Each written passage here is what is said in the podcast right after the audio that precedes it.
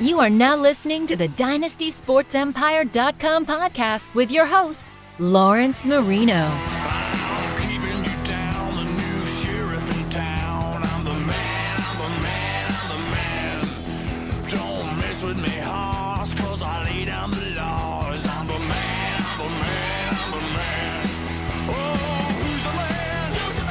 And welcome back.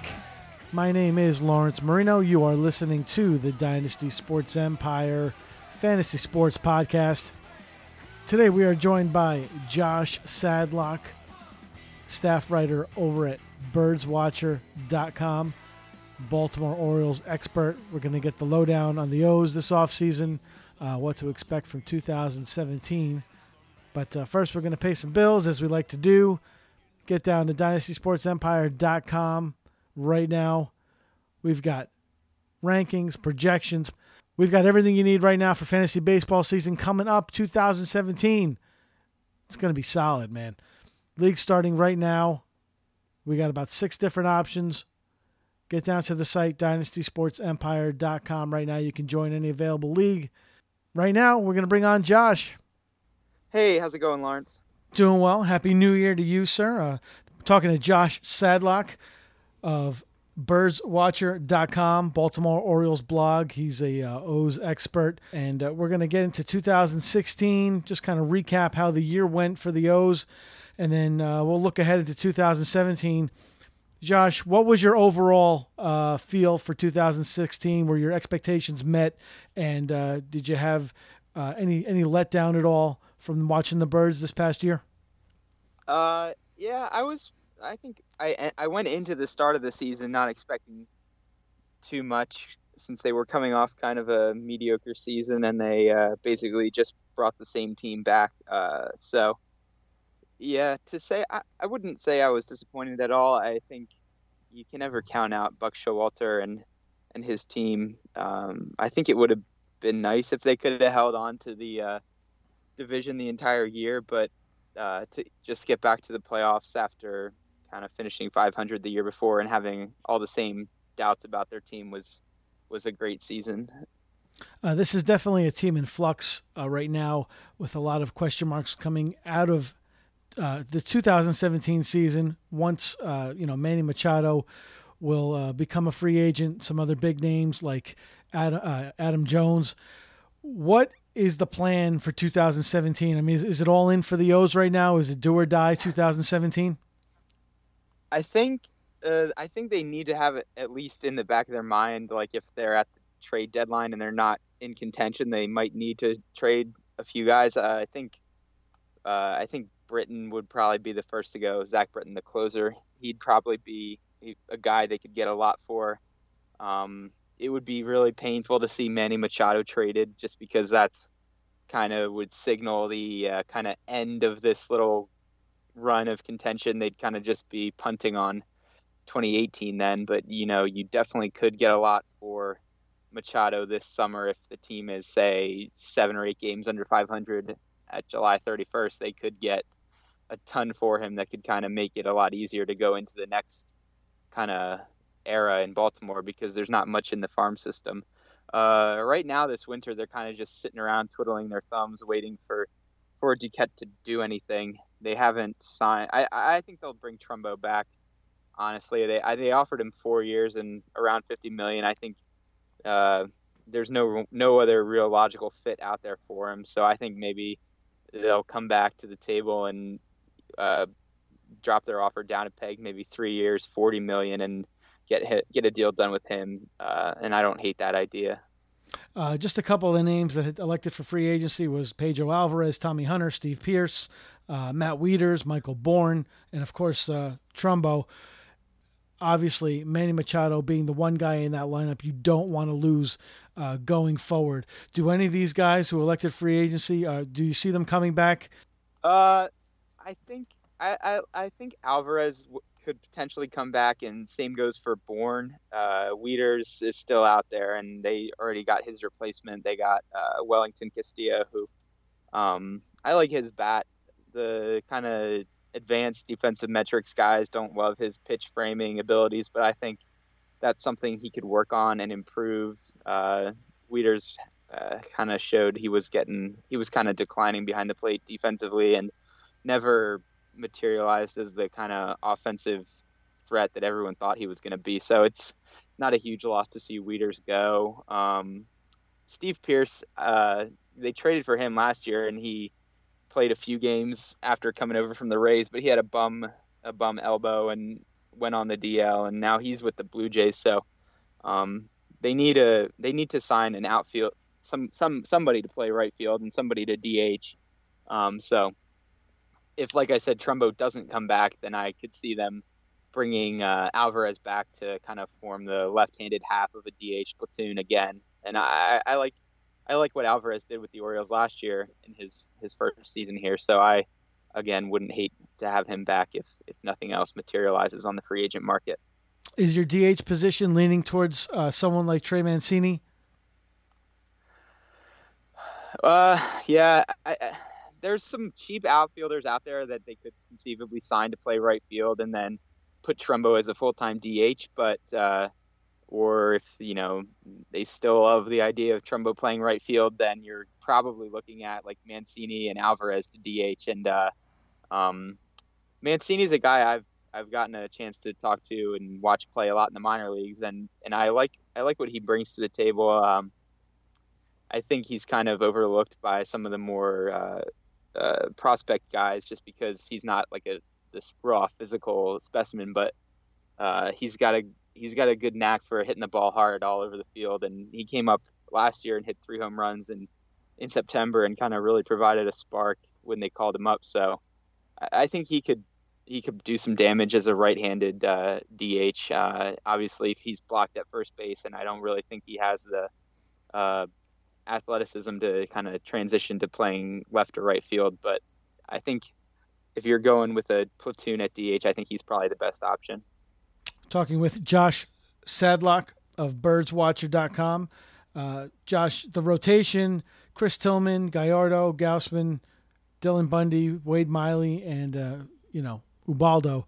What's what do we expect in 2017 from this rotation? I mean, it's a lot of question marks. Do you agree? Yeah, yeah, it really is. Um, they have six guys for five spots right now. Um, and I think with Tillman, he's in a he's in a contract year. He's going to be a free agent after this season unless they work out an extension now. And they've kind of gone back and forth about that this winter. I think he's probably going to come into camp in really good shape, trying to uh, to prove that he can he can be a guy who goes out on the free agent market and signs for a five years and 80 or 90 million. Um, he's he's been a real workhorse for the Orioles. He really only had one one down year, which was 2015, where his he he just wasn't right health uh, health wise. I think the whole year that year, and uh, he's kind of the guy he uh, has to be. Uh, he kind of has to have everything going right because of his tendency to give up home runs and pitch to contact and give up a lot of fly balls. So um, but I think if he's if he's healthy, he should be good for another 200 innings and 15 to 17 wins and a 3.5 to 3.75 ERA. I mean, it's not it's not he's not really an ace, but for what the Orioles need and how good their offense is, that he kind of he kind of gets the job done. Uh, Gausman really had a strong second half last year, pitched well in a lot of games against divisional rivals down the stretch, and uh, I think we've always been expecting big things for him since he was drafted and kind of bounced up and down in the rotation the past couple years. And uh, maybe this year will be the step he, the year he takes the next step and leaps over Tillman and becomes that real like number one guy the Orioles have haven't had since Mike Mussina was was in Baltimore. Uh, and then Bundy, you would have to count him as your number three right now. He he looked really good for a few weeks uh, last summer when they moved him into the rotation. Then he kind of ran out of gas down the stretch, but he really hadn't pitched a full season since 2012. So uh, anything he did last year really exceeded my expectations. So I think uh, he's a guy who could. They'll probably mm, they'll probably have an innings limit in mind with him, but maybe it won't be a hard limit. But uh, if you get 150 innings out of him and 25 starts, I think I think it'll be much better than what they got from their number three uh, last year. Uh, and then the last three in the group, Gallardo, Jimenez, and Miley, are all kind of up in the air.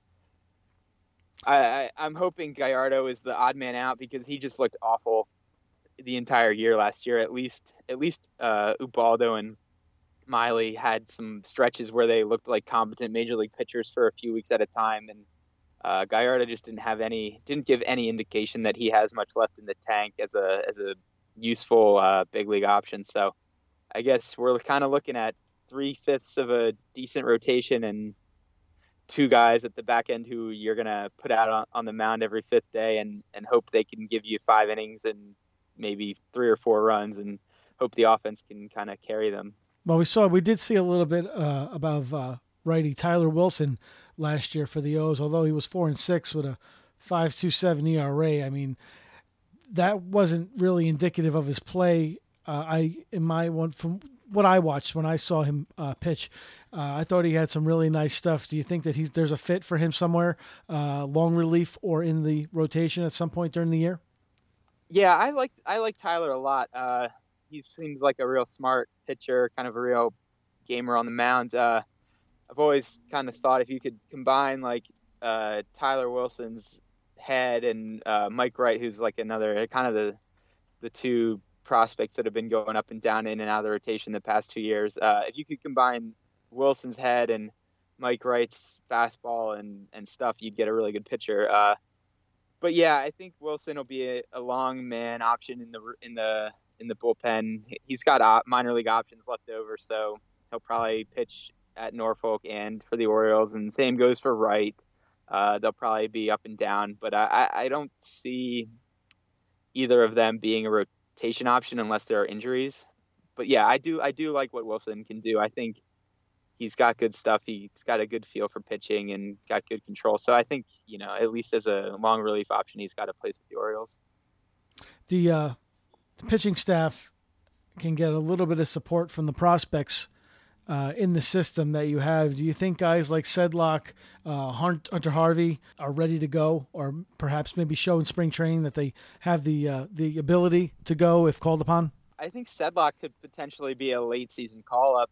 Uh, they drafted him out of college, so typically those guys, at least with other organizations, have been pretty quick to get up to the big leagues in the past few years. Uh, he he was pretty good in single A and rookie ball after the after signing last year. So I don't know that there's that much uh, ceiling for his development left as long as he can kind of pitch well at uh, Double A and Triple A this year. I think maybe you could see him at the end of the year. Uh, if not, he should he should kind of be on the radar to start 20, 2018 with the with the big club since uh, Gallardo, Jimenez, and Miley are all kind of going to clear off the books by then. Uh, and then as far as Harvey goes, I think he's probably he's most likely going to be uh, out for the entire year with Tommy John surgery, and uh, he's just kind of had a rough last couple years with his uh, arm troubles, and he got hit with a, a, ground ball during spring training last year and broke his broke his leg. So uh, he's got some real electric stuff, but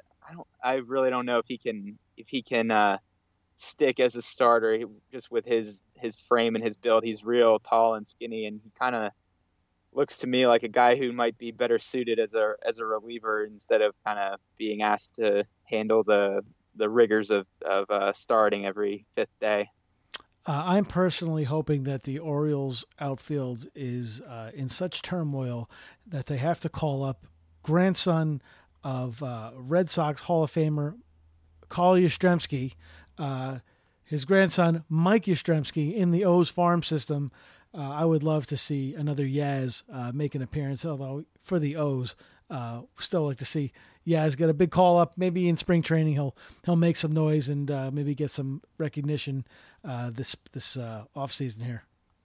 Yeah, I like him. I like what he what he's got. I like kind of his whole. He's got pretty well rounded game for a for a for an outfielder. Maybe not as much power as the Orioles have like to see it from their outfielders. But uh, but yeah, I could definitely see him having a at, at least a late season call up this year. Uh, I don't know that he'll make the team out of spring training unless he has a really really good spring training. But yeah, I think we'll see him in spring training, and then uh, I think maybe once the rosters expand in September, we'll probably see him again. I'm just yeah. I'm just being a homer. That's all. Because I would totally buy an O's jersey that said Yastrzemski on it just because know. I It'd be would. great. I definitely would. Uh, Josh, just want to touch on the front office a little bit here. Um, you know, the Angelos family has a lot uh, invested into this team, and personally and financially, are they are they doing all the right things uh, in in your eyes and in the fans' eyes? Uh, I think most fans are probably pretty disappointed with uh, with this off season. Just you know, we all know what's coming up in 2018 and how many guys are going to be free agents and how many guys might not be on the team going forward. And uh, we have this we have this championship window right now, and uh, it kind of sucks seeing what the Red Sox are able to do and go out and trade for Chris Sale and upgrade their bullpen and uh, kind of spend money like it like it's imaginary um, and we're not able to match that in, in any way. Um, that being said, I don't really think there were too many options on the market this winter that that would have kind of uh, improved the team that much. Uh, you know, they they can't really get in get any uh, starting rotation help this year. There weren't really any good starting pitching free agents that made sense for them, and they have too much uh, invested in Gallardo and Miley and uh, Jimenez, so they're kind of stuck that way. Unless you know, and they're not, and the Angelos family has never really been willing to just wave guys and eat money, so they're kind of stuck with their rotation. Um, their bullpen's all set. Um, the one thing I think they should have done is signed uh, Encarnacion once his asking price dropped. If you're going to offer Trumbo fifty million dollars and Encarnacion's out here signing for sixty million dollars, I don't know how you can how you can let that go. Um, and then uh, Duquette's hands are kind of tied. He can't. He he doesn't have the resources to pull off a trade for uh, a guy like Chris Sale. He just doesn't, and I, and I don't know whose fault that is that there hasn't been much investment in the farm system. Uh, you just kind of watch the Orioles kind of sign mid-tier international free agents, and or they trade away their their uh, their uh, slot money for you know draft picks and international free agent signings to get Brian Matusz off the roster. So um, I think Duquette's been focused primarily on the uh, on the the MLB roster, and he's really neglected the farm system in his time with, the Orioles. And you know that's his prerogative. He's been brought in to try and win a championship, and his contract expires after uh, the 2018 season. So I don't really think he's going to be around when the uh, when the shoe drops and you have to rebuild the team. So um, it's kind it's kind of a tricky place for the people running the Orioles right now. Uh, they don't want to spend all the money in the world to keep up with the Red Sox, and I don't know that they really have it given their market size, and and they uh, they don't have a good farm system, so they're kind of kind of stuck in the middle, and they're going to have to hope that uh, they can cobble together another winning roster next year. Josh, I like to just get a little bit of uh, information from our guests when they come on. I'd like to know a little bit about everybody. If uh, you had a 2017 resolution for baseball, one thing you could change uh, in the game right now, what would it be? In the entire game, I would. I, I like. No, I don't think there's anything wrong with the game. I think it's probably the only thing I'd like to change would Any be aspects, the way they market aspects. the market the players and the superstars and open up on social media. Uh, you know, you got to you got like Mike Trout. He's the modern day reincarnation of Mickey Mantle, and I don't think most people would recognize him walking down the streets. Uh, you know, you've got super young superstars all over the league, probably more than have ever been in the in the league at one time. Just guys under 25 or just turning 25 who are already like uh, re- rewriting what we thought was possible for guys at that age, and uh, they're just not promoted. Baseball's become very much uh, regionalized with all the regional sports networks, and uh, it's not really promoted well nationally. Uh, I'd like to see them kind of have a better presence on uh, social media the way the NBA does, and the NBA is like kind of hip and cool and good with vines and gifs on uh, on Twitter, and like baseball will like shut down your Twitter account if you tweet out a vine of a home run. So I think that's the thing I want to see them change rather than focusing on like pace of play and putting in a pitch clock. You know, I don't I don't think most people go to a baseball game and are they're worried that they're they're gonna miss ten minutes if you know Manfred shaves 10 minutes off the game time, I don't think that's that's not moving the needle and that's not getting people to watch baseball. Um, so I don't I don't really get the fascination and the obsession with uh, you know making pitchers throw the ball after a certain amount of time, but uh, you know kind of get with the get with the times and uh, market your players the right way. I agree. That's uh, definitely something that uh, baseball could probably do a better job of making these players known, uh, more household names, and uh, you know keeping up with the Joneses a little bit when it comes to uh, social media. Uh, Josh, thank you very much for coming on. remember, birdswatcher.com is the site to go to for all your Orioles news notes. Josh Sadlock, you can find him on Twitter at Josh Sadlock. Uh, anything else you want to promote while you have a minute here, Josh? No, that's it. It was great. It was great coming on talking to you. Uh, yeah, just feel free to drop me a line any other time you want to want to talk Orioles once the season starts. Awesome, we'll do. Thank you so much. That was Josh Sadlock from BirdsWatcher.com. That's going to do it for our show today. I'm your host, Lawrence Marino. For everyone over at DynastySportsEmpire.com, I want to say thank you for coming down. Check out the site, jump in the fantasy baseball league. There's like six different options to get in right now. Uh, drafts are starting this week. They've actually we've had here drafts starting. So uh, get involved. Get down to the site dynastysportsempire.com. We'll see you next time.